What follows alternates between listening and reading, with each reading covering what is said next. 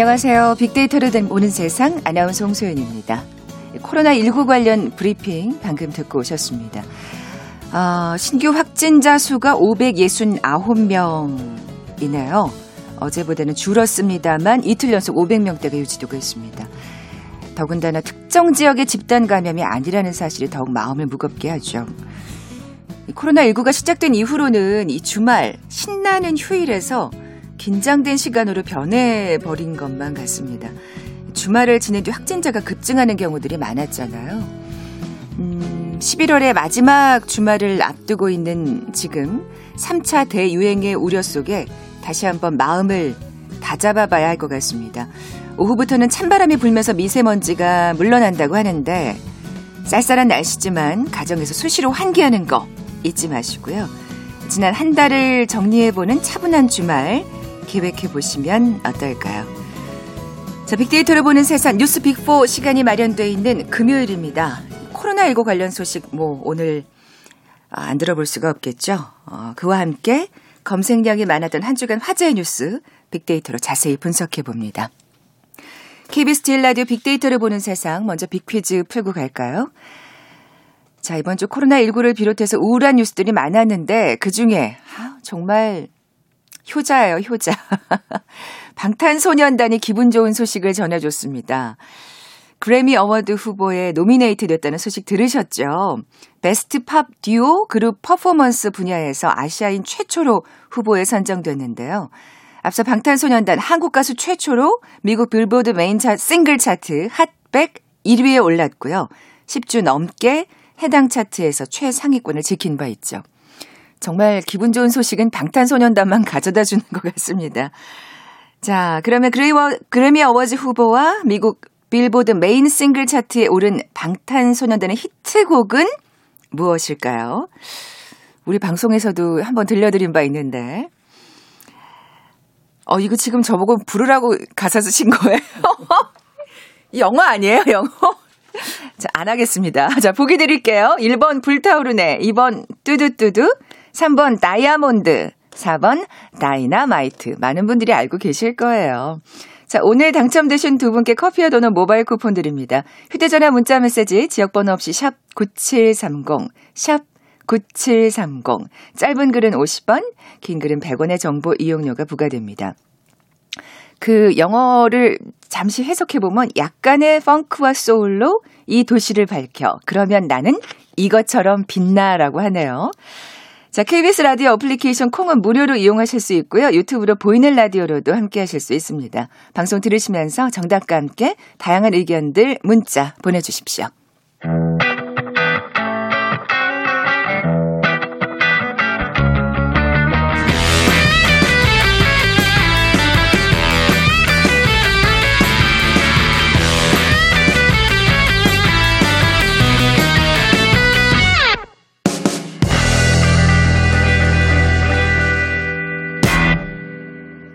검색량이 많았던 한 주간의 화제의 뉴스 빅데이터로 분석해보는 시간이죠. 뉴스 빅4 뉴스톱 김준일 기자 나와 계세요. 안녕하세요. 네, 안녕하세요. 자, 화제가 된 주요 소식들 어떻게 조사하셨죠? 예, 이 조사는 팩트체크 미디어 뉴스톱과 데이터 조사회사 메이크뉴가 11월 19일부터 25일까지 지상파 3사와 종합편성 채널 4사가 네이버 다음 유튜브에 업로드한 저녁 메인 뉴스 아침 뉴스를 방송 12시간 후에 집계한 결과고요. 총 기사 수는 2,335건, 총 조회수는 3,990만 건입니다. 이번 주는 아무래도 코로나가 1위에 올랐겠죠. 예. 예. 코로나의 점유율이 뉴스 빅 원은 이제 코로나인데요. 코로나 지금 점유 기사 점유율이 조회수 점유율이 어 국내가 17%, 해외가 6% 그래서 23%예요. 음. 전체 거의 4분의 1이거든요. 이게 네. 그 유행할 때 확 유행할 때 보통 이랬어요. 음. 25%에 육박하고 막 30% 넘을 때는 이게 뭐 8월 달에 집회 있었을 때 집회로 인해서 확 퍼졌을 때 그러니까 지금 이 뉴스에 대한 이 검색 관심도만 봐도 지금 코로나가 가장 어, 중요한 이슈도 한국에 네. 이거를 알 수가 있죠. 뭐 확진자 수만 봐도 그렇죠. 음. 예. 그래서 뭐 오늘도 지금 500명이 넘었습니다. 방금 뭐, 뭐 뉴스에서 나왔지만은 확진자가 569명. 나왔고 이제 어제가 사실 충격이었어요. 음. 어제 583명. 근데 그게 예. 300명대에서 이제 500명대로 확 뛰어가지고. 그러니까요. 예. 사실 좀 굉장히 음. 뭔가 이렇게 체감하는 게 컸죠. 사실 예. 583명이 이게 어느 수치냐면은 그 지난 이제 그 2월 말에서 네. 3월 초에 신천지 때 그때 가장 많이 하루에 찍었던 게 900명대가 있었고 그다음에 네. 600명을 두 번밖에 안 넘었어요. 뭐 600명도 적은 숫자는 아닌데 네. 근데 그 턱밑까지 온 거예요. 그러니까 그 시천, 신천지 그, 그 확진자 폭증했을 때 그 난리가 났었잖아요. 대한민국이. 그렇죠. 근데 어떻게 보면은 뭐 지금도 굉장히 조심은 하고 계시지만은 상대적으로 상당히 평온하다 지금 음, 그렇게 음. 보니까 어쨌든 좀 무뎌지신 것 같기도 하고 사실 그런 것도 없잖아 예, 예. 있죠. 근데 게다가 사실 더 엄중한 게 그때는 대구 지역에 좀 국한이 돼 있었잖아요. 맞습니다. 근데 예. 지금 전국적으로 사실은 음. 어떻게 보면 정말 크고 작은 집단 감염이 전국적으로 일어나고 있기 때문에 사실 굉장히 더 위험한 상황이라고 볼 수 있죠. 냉정하게 말하면. 뭐 그렇죠. 예. 뭐그 마포의 뭐 홍대 세교회가 119명, 강서구 에어로빅 댄스 교습학원 66명, 연천 군부대 68명, 부산 울산 장구 강습 53명 뭐 이런 식으로 뭐 지역에서 계속 발생을 하고 있습니다. 그그 네. 와중에서 축구 대표팀 8 명이 코로나 확진이 돼 가지고 중앙의료원에 이송됐다라는 게 지난 26일에 어, 방송에 나왔어요. 네, 네. 그래서 뭐 이제 진짜 안전한 데가 한 군데도 없구나. 그렇죠. 예, 울릉도에서도 처음으로 확진자가 최근에 나왔고요. 그랬군요. 예, 그래서 예. 진짜 전국에 안전한 곳이 단 한 군데도 없다. 뭐 이렇게 됐고 수능이 이제 얼마 안 남았어요. 12월 3일이니까 6일 남았는데 음. 지금 학교가 200곳 넘는 곳이 지금 문을 다 닫고 있습니다. 물론 이제 고3들은 아직 뭐 이제 등교를 하면서 좀 조심은 하고 있는데 어찌됐든 지금 학- 학교도 굉장히 어수선하다. 지금 못 가는 학생들이 늘어났다 이렇게 어, 뉴스가 많이 나왔습니다. 아우, 참. 코로나 때문에 수능을 제대로 못 치는 학생이 나와서는 안 될 텐데 음. 정말 걱정입니다.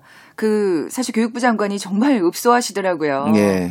학부모의 마음으로 제발 음. 자중해달라고 거의 부, 울것 같더라고요. 네, 부탁을 하시던데요. 예, 예.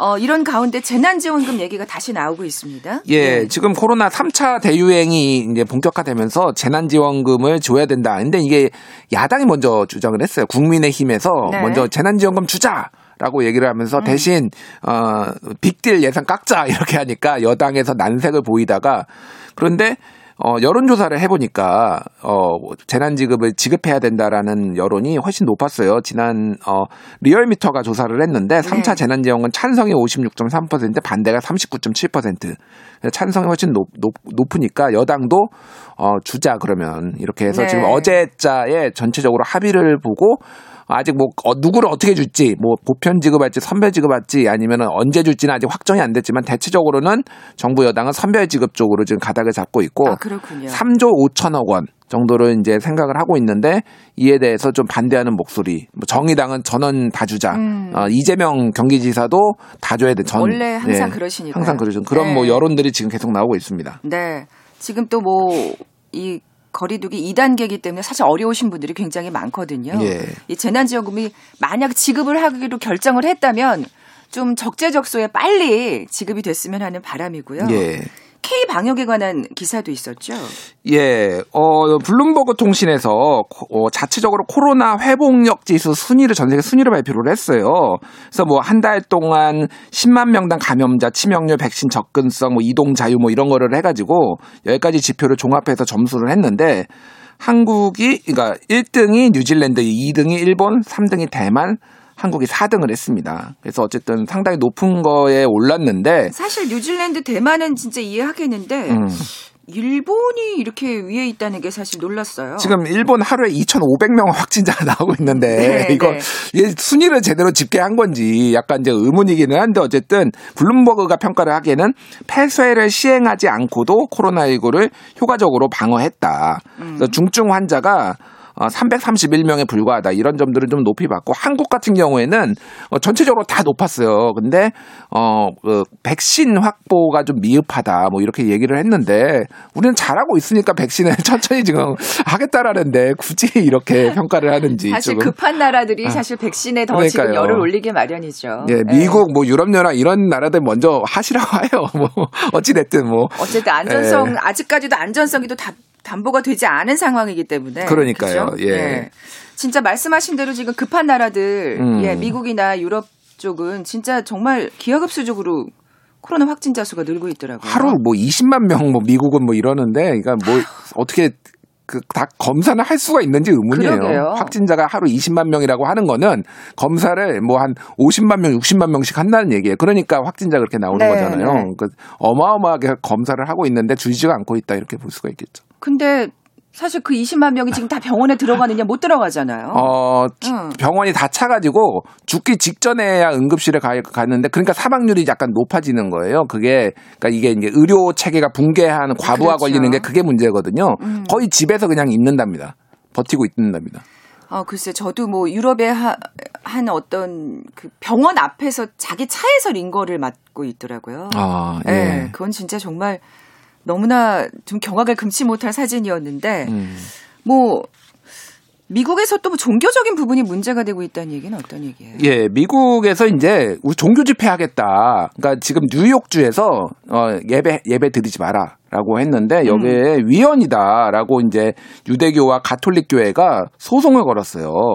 근데 미국의 연방 대법원이 5대 4로 뉴욕주의 규제가 종교의 자유를 보장한 수정헌법 1조를 위반했다. 이렇게 하면서 네. 어, 손을 들어줬습니다. 네, 잠시 그 코로나 브리핑 관련 브리핑 듣고 나서 계속 얘기 나눠보겠습니다. 337명이고 그 외 비수도권 지역은 188명입니다. 어제 한 분의 환자가 사망하셨습니다. 고인의 명복을 빌고 유가족분께는 심심한 위로의 말씀을 전합니다. 코로나19의 세 번째 유행이 수도권을 중심으로 빠르게 확산되며 전국적으로 전파되는 양상이 계속되고 있습니다. 오늘 0시까지를 기준으로 지난 한 주간의 국내 평- 하루 평균 환자는 382.4명입니다.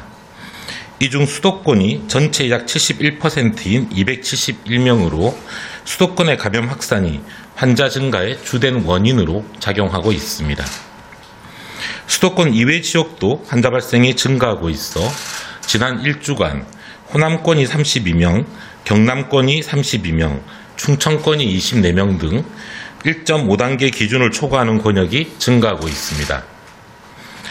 수도권은 거리두기 2단계, 이외 광주 호남권 전체와 부산 경남권, 강원권 일부에 대해 거리두기 1.5단계가 적용되고 있습니다. 정부는 오늘 중대본에서 수도권과 각 권역의 거리두기 조치를 좀 더 강화할 필요성과 구체적인 방안에 대해 논의하였으며 이, 집, 이 사안에 대하여 지방정부와 각계 전문가 등의 의견을 추가 수렴하여 조속한 시일 내에 결정할 예정입니다. 오늘로 수도권에서 거리두기 2단계를 시행한 지 나흘째가 되는 날입니다.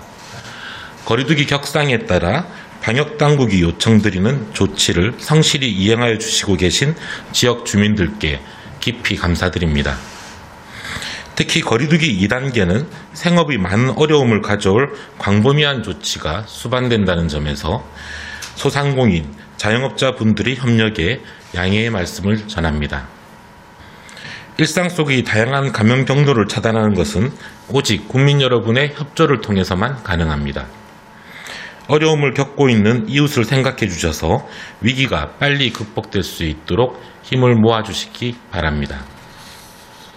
지난 한 주 동안 수도권의 평균 휴대폰 이용, 이동량을 보면 수도권의 거리두기 1.5단계를 시행하기 직전의 한 주와 대비해 볼 때 이동량이 평균적으로 7% 정도 감소하였습니다. 국민 여러분들께서 어려운 가운데 약속과 모임을 줄여주시는 등 이동량이 줄여지기, 줄이, 이동량을 줄이기 위해 적극적으로 동참해 주신 데 대해 깊이 감사드립니다. 거리두기 효과는 다음 주부터 본격적으로 나타날 것으로 예상되며 그때까지 지금의 노력을 계속 유지해 주실 것을 당부드립니다. 11월 27일 현재 위중증 환자는 77명이고 60세 이상 고령 환자는 20% 내외 정도를 유지하고 있습니다. 현재 가용 가능한 중환자 병상 여유는 100병상으로 아직까지 중환자 치료에 차질은 없는, 없는 편입니다. 그러나 현재와 같은 증가 추세가 2주 이상 지속된다면 중환자 치료에 차질이 발생할 수 있습니다. 정부는 중환자실을 추가로 확충하는 한편 중증도, 재원기간 등의 적절성을 평가하여 중환자실 운영을 보다 효율화하는 방안을 추진하고 있습니다. 그러나 현재의 환자 증가 추세를 반전시키는 것이 무엇보다 중요하며 이를 위해 국민 여러분들께서 적극 도와주시기 바랍니다. 생활치료센터는 현재 14개소 약 3천여 명 정원에 1,600여 명이 입소하여 가동률은 54% 수준입니다. 아직 여유는 있으나 어, 계속적으로 가동률이 증가할 것으로 예상되는 것만큼 확충 노력을 계속 기울이고 있습니다. 확충 현황에 대해 말씀드리겠습니다. 호남권 권역의 생활치료센터를 지난 25일 개소하고 운영을 시작하였으며 이에 따라 현재 운영 중인 권역 생활치료센터는 총 3개소입니다. 경남권은 11월 30일 개소를 목표로 준비 중이고 경북권은 현재 협의를 진행하고 있습니다. 또한 수도권의 환자가 지속 증가하여 타 권역센터에 분산하여 치료하는 것도 함께 진행되고 있습니다. 경기도는 어제 자체 생활치료센터를 한 개소 235명 규모로 확충하였고 서울시도 오늘 한 개소 106명 규모를 확충할 예정입니다. 앞으로도 경기도 등 수도권 지역을 중심으로 생활치료센터의 확충이 지속 필요할 것으로 예상되며 지자체와 계속 협력해 나가겠습니다. 최근 군 내에서 환자 증가에 따른 군 방역 조치 강화에 대해 말씀드리겠습니다. 군의 경우 단체 생활 특성상 지역사회에서의 감염이 다시 전파되는 부대 내 2차, 3차 감염이 대부분을 차지합니다. 이에 부대 관리를 강화하여 장병 휴가는 오늘부로 잠정 중지하고 외출 또한 통제할 예정입니다. 이와 함께 침상형 생활관에 머무는 장병에 대해서는 마스크를 추가적으로 보급할 계획입니다. 간부의 경우에도 일과 후 숙소에 대기하도록 하고 회식과 사적 모임은 연기하거나 취소하도록 하였습니다. 행사나 출장, 대면 회의는 원칙적으로 금지하였고 중점 일반 관리 시설의 방문도 금지하였습니다. 이와 함께 군 내에서의 추가적인 감염 확산에 대비하여 군 시설 등을 활용하여 1인 격리 시설과 군 자체의 생활치료센터도 확보할 계획입니다. 사회복지시설에 대한 방역, 안전, 종합점검 실시 계획에 대해 말씀드리겠습니다. 11월 30일부터 내년 1월 8일까지 전국의 사회복지시설 2,900여 개소를 대상으로 지자체의 현장 점검이 실시됩니다. 특히 20년 이후 노후시설, 50인 이상 거주시설, 하절기 점검 결과 재점검이 필요한 시설 등 63개소는 정부와 지자체가 합동으로 점검할 예정입니다. 코로나19 확산세를 고려하여 시설 내 감염병 관리 대책과 방역 지침의 준수 여부, 휴관 시 긴급 돌봄 제공 계획 등을 중점적으로 살펴보겠습니다.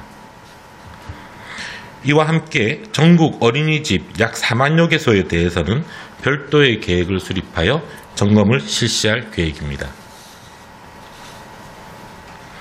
정신의료기관 등 감염 취약시설에 대한 감염 예방 노력에 대해 말씀드리겠습니다.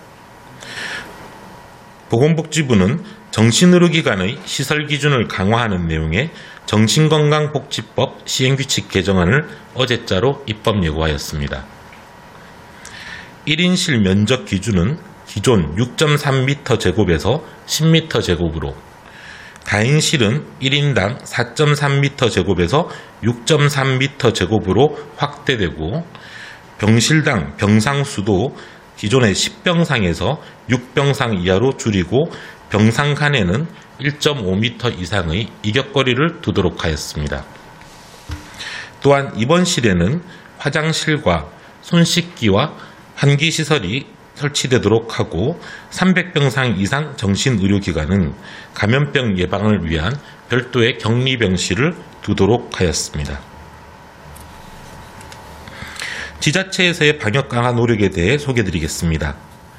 제주도는 겨울철 대유행에 대비한 특별 방역 대책을 발표하고 집중 관리에 돌입하였습니다. 11월 24일부터 연말까지 제주의 공항만을 통한 모든 입도객에 대하여 마스크 착용 등 방역 수칙을 준수하도록 하는 행정 명령을 발동하였습니다. 또한 의심 증상이 있는 사람은 제주 공항의 선별진료소에서 의무적으로 진단검사를 받아야 하며 이에 따른 격리 비용은 본인이 부담해야 합니다.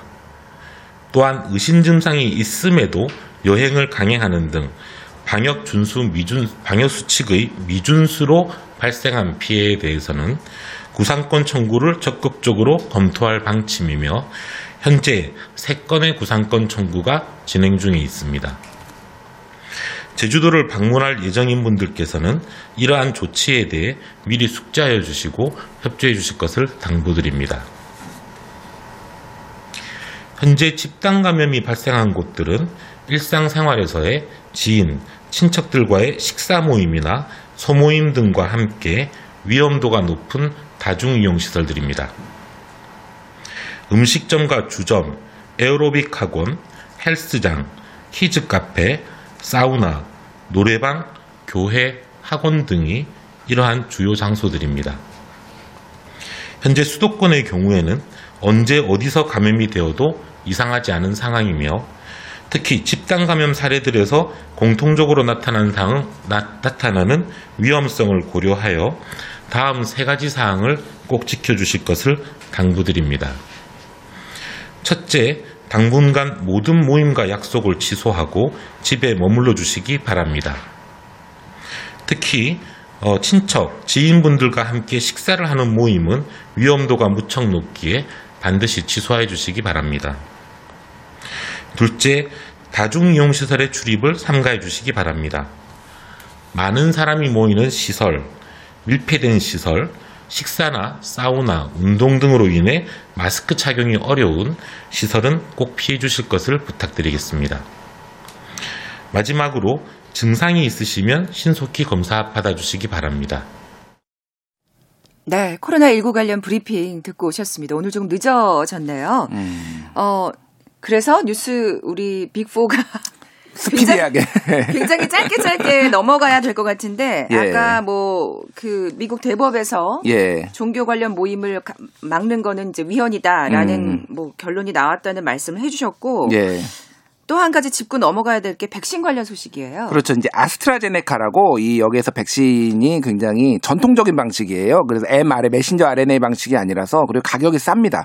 회당 4,000원인데 mRNA 방식은 뭐 2만 원에서 4만 원 얘기가 나왔으니까 굉장히 희망적인 소식이 들려왔는데 백신의 신뢰도에 좀 의구심이 든다는 얘기가 나온 게 어. 실수로 절반만 투여를 했는데 효과가 더 좋아졌다 이런 거를 제, 제조사에서 직접 밝힌 거예요. 아이고 그래요. 예, 근데 어쨌든 결과는 더 좋았다라고 하는데 이게 그럼 정밀하게 통제가 되면서 지금 어 이게 테스트가 되고 있는 것이냐에 대한 의구심이 그러니까요. 들어가지고 여 아스트라제네카 측에서는 백신 효능을 확인 위해서 추가 글로벌 임상을 실시하겠다라고 하고 있고 그래서 어쨌든 백신이 희망적인 소식인 건 맞는데 아직은 좀 더 그 효능이라든지 안전성이라든지 네. 좀더 지켜봐야 될 필요가 있습니다. 그러니까요. 뭐 우리 정부도 그러고 있을 거고요. 음. 자, 두 번째 소식은요? 예, 예, 뉴스 빅2는 윤석열 총장 직무 정지고요. 네. 조회수 248만 점유율 6.2%였습니다. 계속해서 지금 윤석열 어, 총장과 추미애 장관 관련 예. 소식이 지금 매주 나오고 있어요. 예, 예. 뭐 정치면에 지금 다- 장식하고 있고요.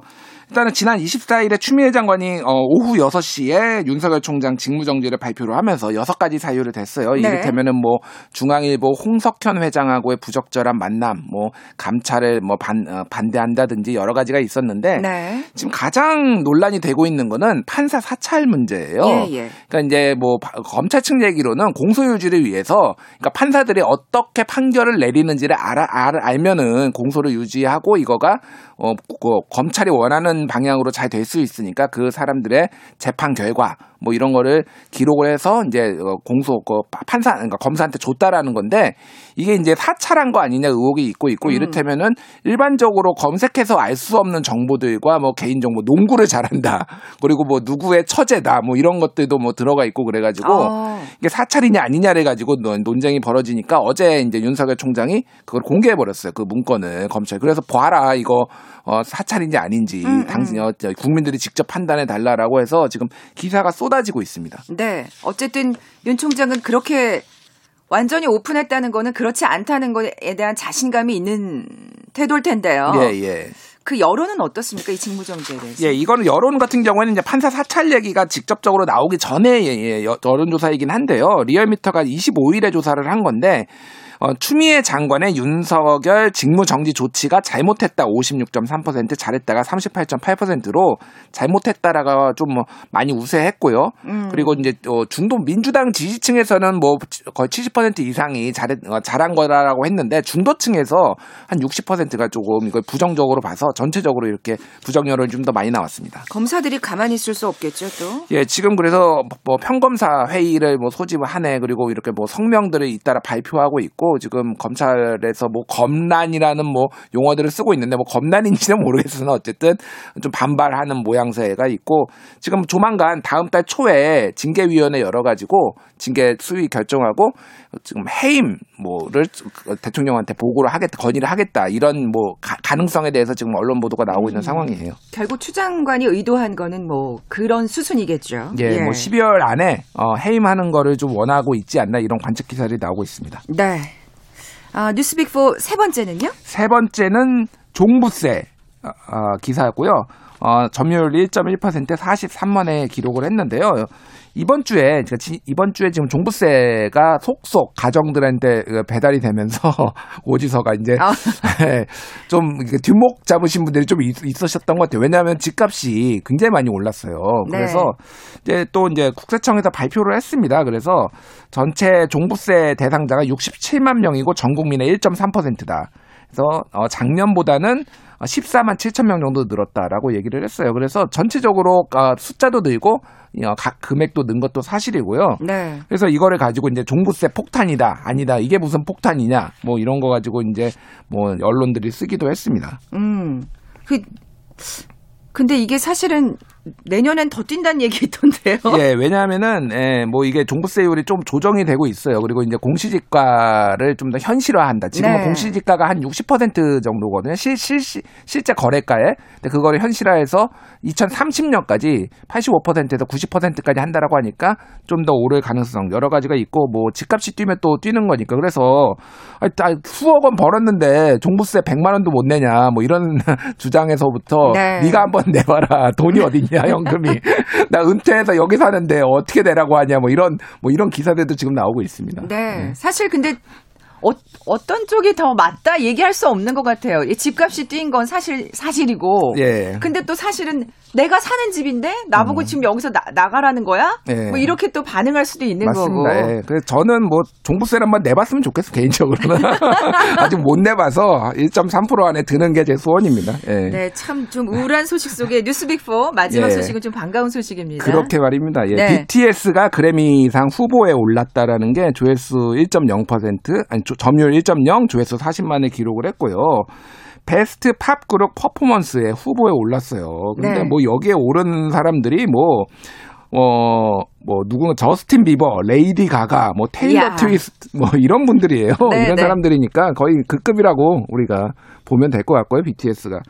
아미의 역할이 매우 컸다. 그래서 그래미상의 후보를 오- 올랐을 때 BTS가 어, 늘 감사하고 사랑한다. 아미 덕분에 기적을 만들어준 건 다 아미 덕분이다. 이렇게 또 공을 또 돌리기도 했습니다. 네, 사실 무엇보다도 그들이 원했던 게 그 두 가지인 것 같더라고요. 음. 공연하고 싶다. 예. 오프라인 공연을 하고 싶다와 그래미 Awards에서 후보로 오르고 싶다. 음. 근데 지금 어떻게 보면 한 가지 꿈은 이뤘네요. 그렇죠. 네. 그러면 이제 뭐 삼관왕을 하는 거죠. 주요 상들을 싹쓸이 한- 만약에 상을 받게 되면은 네, 네. 그래서 뭐 매우 American Music Awards하고 Billboard Music Awards는 이미 받았기 때문에 그렇죠. 또 하나 좋은 소식이 타임즈 올해의 인물로 BTS하고 블랙핑크가 지금 후보로 올랐다라는 거. 이야. 그래서 지금 경쟁자가 뭐 이를테면 도널드 트럼프, 조 바이든, 앤서니 파우치 미국 국립 알레르기 전염병 연구소장 뭐 이런 분들이에요. 그래서. 바- 받을지는 올해 인물이 될지는 모르겠으나 어쨌든 후보에 올랐다는 것만으로도 매우 기분 좋은 소식이다. 그럼요. 그 끝까지 기분 좋은 소식을 안겨다 줄 수 있으면 좋겠습니다. 예. 지금 유일한 우리의 효자 같아요. 자, 지금까지 뉴스 Big4 뉴스톱 김준일 기자와 함께했습니다. 고맙습니다. 예, 감사합니다. 자, 오늘 아 비키즈 정답은 4번 다이너마이트였죠. 이 노래 정말 많이 들어보셨을 겁니다. 커피와 도넛 모바일 쿠폰 받으실 두 분입니다. 트로트를 좋아하시는 엄마도 퀴즈를 듣자마자 4번을 외치시네요. 예, 정말 어, 국민 어 뭐랄까 가요가 돼버렸죠. 사하나 오이님 그리고 수능을 세 번째 보는 우리 딸 응원합니다 하시면서 1349님도 정답 보내주셨습니다. 진짜 수능 보시는 모든 수험생들 응원합니다. 두 분께 선물 보내드리면서 물러갑니다. 빅데이터를 보는 세상 월요일에 뵙죠. 고맙습니다.